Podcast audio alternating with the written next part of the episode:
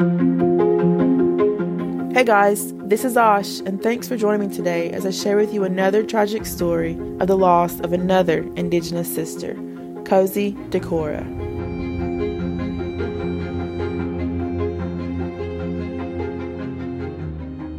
Kozee Motana Featherstone Medicine Top Decorah was born July 18, 1997, in Wausau, Wisconsin, to her parents Marcine Decorah Sr.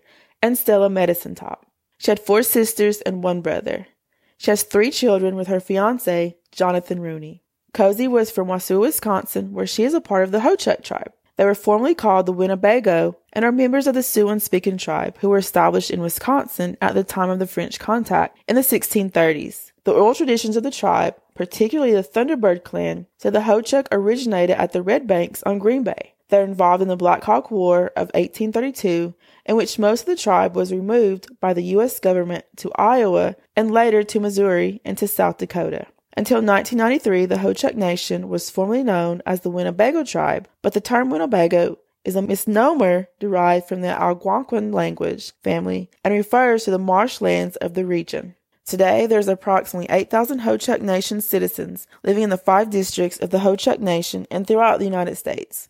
And I can share with you a, a, personal story about a Ho-Chunk woman that I met. Back in 2018, when I retraced my ancestors' forced removal to Oklahoma from our homelands on the Remember the Removal ride, if you're not familiar with it, it is a 950 mile journey in the summer heat on a bicycle. And on one particular day, we had a stop in Waynesville, Missouri, and this Ho-Chunk lady found out about us natives doing this ride, so since 2015, she would meet up with a team of riders and bring them water. And on our particular year, we got to stop and take a break while she gave us water and we got to talk with her. She's a full blood Ho-Chunk woman who, by the way, showed up with her basketball shorts on and an all Indian basketball tournament shirt. And man, I never felt more at home than those few minutes we got to spend together. We laughed and we told stories of home and our people because Indian humor is universal. Even though you may have never met someone before, just being able to connect and to share that sense of humor that I think most indigenous people share. But I'll never forget how she introduced her grandkids. She said many years ago she moved here with her husband for work and they started a family. She was a full blood Ho-Chunk and these were her grand her grandkids, her quarters. And I want to give her a shout out. And even though I don't remember her name, I want to say Shki, which means thank you in the Cherokee language, for taking time out of your day every year to support our riders and fellow Indigenous people. We all truly look out for one another. So let's get into Kozee's story.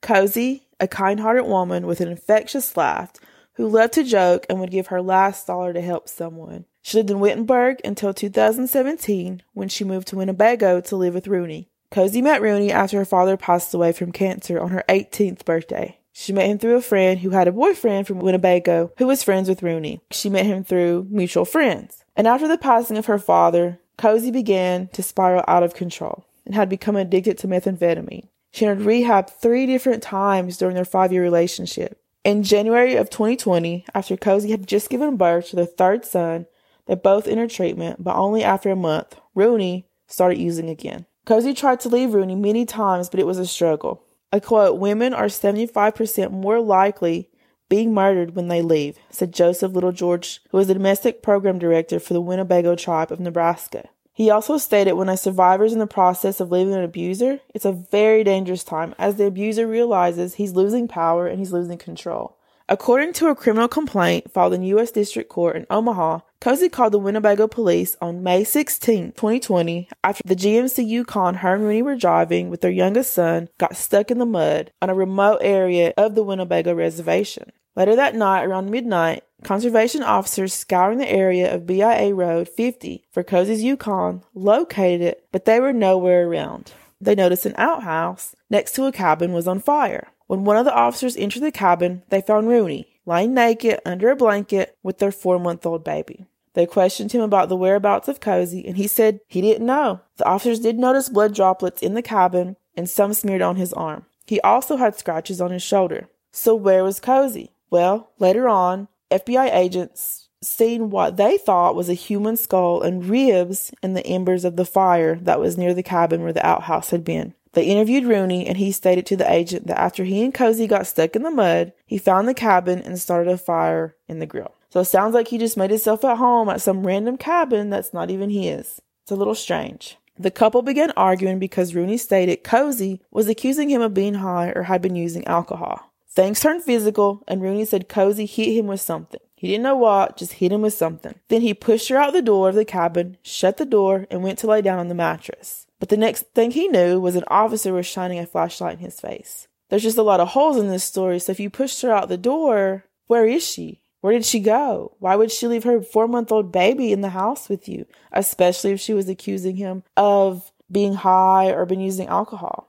The FBI investigated the human skull that they found in the fire, as well as ribs, and one article I read that there was still organs, human organs in the fire. Well, dental records confirmed that those remains belonged to Kozee. Rooney was arrested and was initially charged with voluntary manslaughter, which carries a maximum charge of 15 short years. 15 years for the murder of the mother of his children. 15 years for the murder of Kozee, a person, a mother, a daughter, a sister, a friend. The family was not happy with this and they wanted more. For months, they called for stiffer charges against Rooney, holding demonstrations, meeting with the U.S. Attorney's Office in Omaha, and starting a Change.org petition that garnered more than 14,000 signatures. The indictment also accuses Rudy of trying to conceal and destroy evidence, including a cell phone and his clothes. So that's where his clothes went. That's why he was naked in that cabin. Because he tried to get rid of his clothes, get rid of the evidence. Kozee's body was too badly burned to perform an autopsy to determine if she had suffered any trauma before the fire. The family brought forth statistics stating in 2018 a report prepared for the U.S. Department of Justice found that Native women experiencing higher homicide rates than white women. After all these charges were brought against him, he pleaded not guilty. A relative of Kozee, Stacy Schruber, stated, What would be enough for our family would be that Jonathan Rooney never has another day of freedom. Kozee's life was ended, and yes, there's nothing we can do to bring her back, but the punishment needs to fit the crime. Her life ended, so his life should end as well. Their persistence paid off, and his charges were upgraded. His charges were upgraded to one count of second degree murder and one count of tampering with documents or proceedings, and this carried a higher sentence. At the conclusion of an eight day trial, a federal court jury found Rooney not guilty of second degree murder, but did find him guilty of the lesser offense of voluntary manslaughter and guilty of the charges for obstruction of justice by destroying evidence. The family was devastated and heartbroken by this verdict, which rightfully so. They pushed for higher charges, got them, but then the jury found him guilty of manslaughter instead of second degree murder.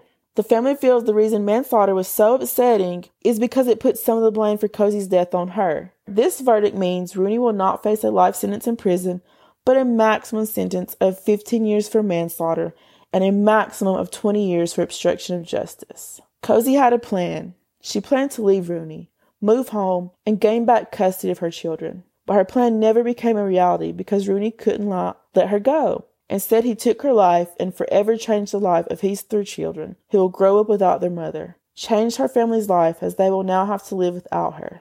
I just don't understand where the justice was. She didn't deserve to be burned to death. She didn't deserve to be left out there. The story's heartbreaking, but this is a tragic story of Kozee Decorah. Thank you for listening to We Are Resilient. For links to information found for this episode, you can follow us on Instagram and Facebook at We Are Resilient Podcast. Send us an email at We Are Resilient Pod at gmail.com or visit us at www.war-podcast.com.